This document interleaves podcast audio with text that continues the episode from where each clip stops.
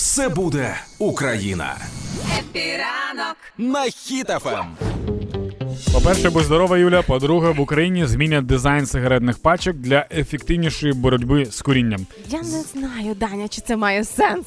Е, я тобі скажу, що має сенс. Е, в нас зараз на пачках малюють всякі там е, картинки, да? І написи, да. Да. Е, Коли я в Європі купую пачку сигарет, коли я подорожував, е, і знаєш, там ти випив вина, розслабився, ти хочеш покурити, ти реально, коли в Європі купуєш пачку, ти такий ого. Ну, я тобі чесно кажу, воно напружує мене. Хоча ти, хоча я такий вже на кораже, знаєш, мені вже все одно, це ж тільки зараз, але трошки воно напружує. Тепер будуть напружувати всіх курців.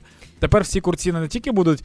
Мені здається, що ти, це типу порочний круг, порочне коло.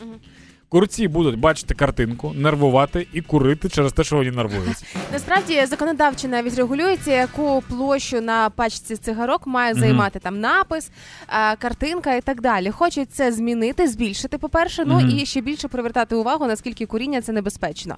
Але згадуючи, коли я курила, ні разу на мене не впливали ні написи, ні фотки, ні ужастики різноманітні, нічого. На мене вплинула тільки лінь. Я перестала курити, тому що я втомилася ходити на перекури. Мені було тупо лінь одягатися. Ідеальний час, щоб кидати палити, це зима, тому що ти маєш вдягнути пальто, спуститися вниз, покурити, піднятися вверх, роздягнутися. І це все час. Це час, який можна просто полежати. І саме тому я почала курити менше і менше, і вже лінь. Коротше, все.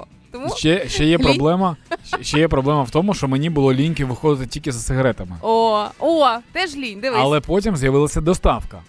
Да. А, тож я думаю, що насправді по тим людям, які палять, можна оприділити, наскільки не, не ледача людина. От якщо ти бачиш, що людина палить, це роботяга. Це Він, да, да. він завжди все робить.